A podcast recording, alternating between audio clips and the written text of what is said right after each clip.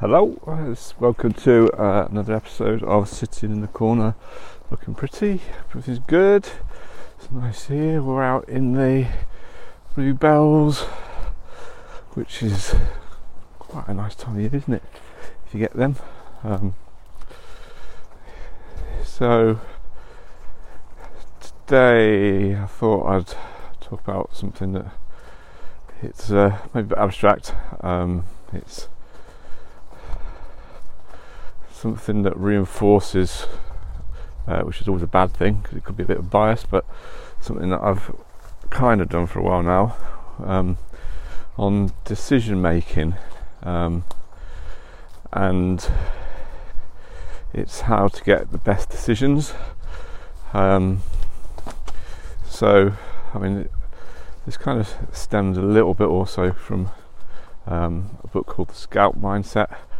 Um, which is all about um, yeah making good decisions. But it's uh, something that seems quite relevant uh, in projects and business how you link the two together because um, you know it's easy to get too caught in two ways really you can get caught in the headlights when some issues or problems come up or people are asking you things main contractors uh, clients um, especially if things aren't going quite to plan, or um, you're a bit rash and just want to get on with stuff, especially when you're busy. I find that quite difficult sometimes. You get into the end of projects, especially, and programs are the key driver, and uh, you just want to get things done. Um, it's just say, right, do it, do it, get this, get this, get this, get this.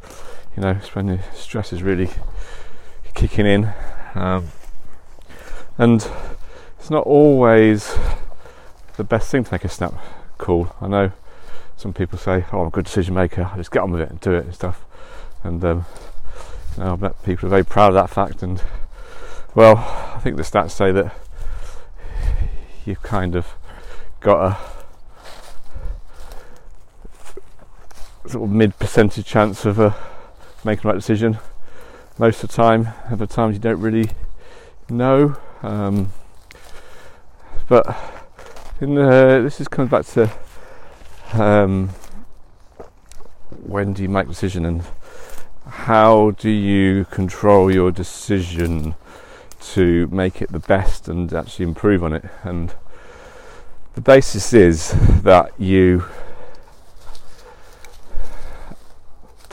trust your position or your current um, position on what should be done in a percentage way rather than a yes no win no goal. So it also comes a little bit back down to how you managing um, and not playing a zero sum game, but it's uh, yeah, it helps you progress and kind of understand and feel a bit more in control of what you're doing. So the basis is that you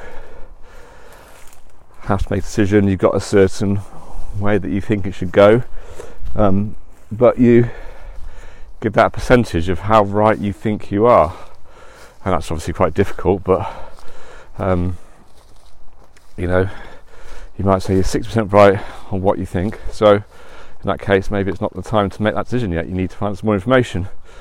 Um, you might say you're 90% certain, and you go right, okay, I need to get that decision made um, in the time frame, so I haven't got the time to mess around particularly. But the theory is that you just don't stay stand you don't make jumping decision making um, because there might always be some evidence that changes your mind a little bit. And if you've jumped into it too soon, if you're 100% certain, then you've made the wrong decision. So but rather than say no or yes, if you have to do something, you say, well, at the moment I'm 6% certain yes, um, but we don't have to make it quite yet. Let's see what happens. We've got, we can accommodate that. Generally, you can accommodate things like that. Um, and you know, you can actually tell the people who make it, say, well, look, I'm 70% certain it's that, but tell me this, what's happened about that. Um, and that can then realign or reaffirming decision making. Um, the, the the issue with not decision making is you have a certain amount of bias involved, and you know I get I've been involved in that, and probably still do sometimes. That you get emotionally into something uncertain, and so you look for um, reasons why you should make a decision, and you ignore the ones that don't. Um, but that's a, another another book in itself, probably. Um, so when you get a decision to make rather than say feel like you have to say yes or no, just ask yourself, well, how certain am I of this, or uncertain am I this? Kind of give it a bit of a rating, and then maybe sometimes just stand back a little bit, um, ask some questions, probe a little bit, maybe just wait for some information to come through to you, and then when you get to a certain level, then you make a decision. But don't always jump into doing stuff because you make the best decisions the more information you take on.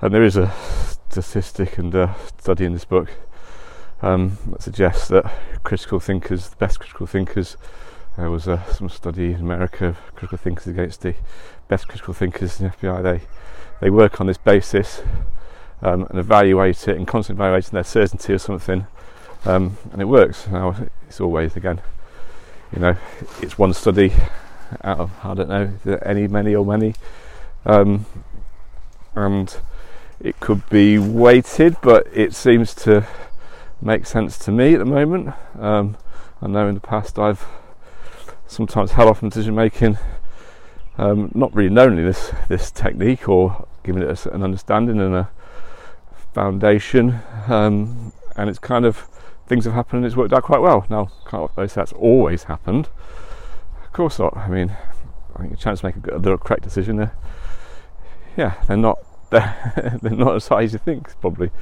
Um, so anyway, it's just something to something that could be useful. I don't suspect it will change make every decision you make brilliant, but if you just have in your head that well, actually, I'm only forty percent right here.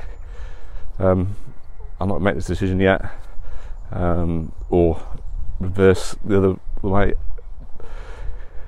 Reasoning for doing it and do it the other way the decision then you know that's possibly a good thing. If you're 95% certain then well you know maybe it's also worth waiting a little bit just to see that that maintains itself. Um, but it gives you a little bit of a framework to work in. Um, but sometimes I find helpful. Sometimes like you say if you're under a lot of stress and, under project it is a lot more difficult to get that information quickly. Um, but if you're working in that mindset, you can focus on digging a little bit for, more for that and explain why to people so that they can understand why you're not moving something, and maybe they can actually allow them to help you with a bit more information and clarity on stuff. So, decision making, yeah, it's uh, sometimes pays to be indecisive when you want to be decisive. Um, know that's kind of a bit of a weird thing and probably a load of nonsense in most people's eyes, but anyway, it works sometimes for me.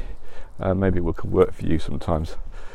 So that's it. Anyway, we're off to the river for some swimming. Sonny is very excited. He does love a swim. So Hope was good. I'll catch you next time. Bye.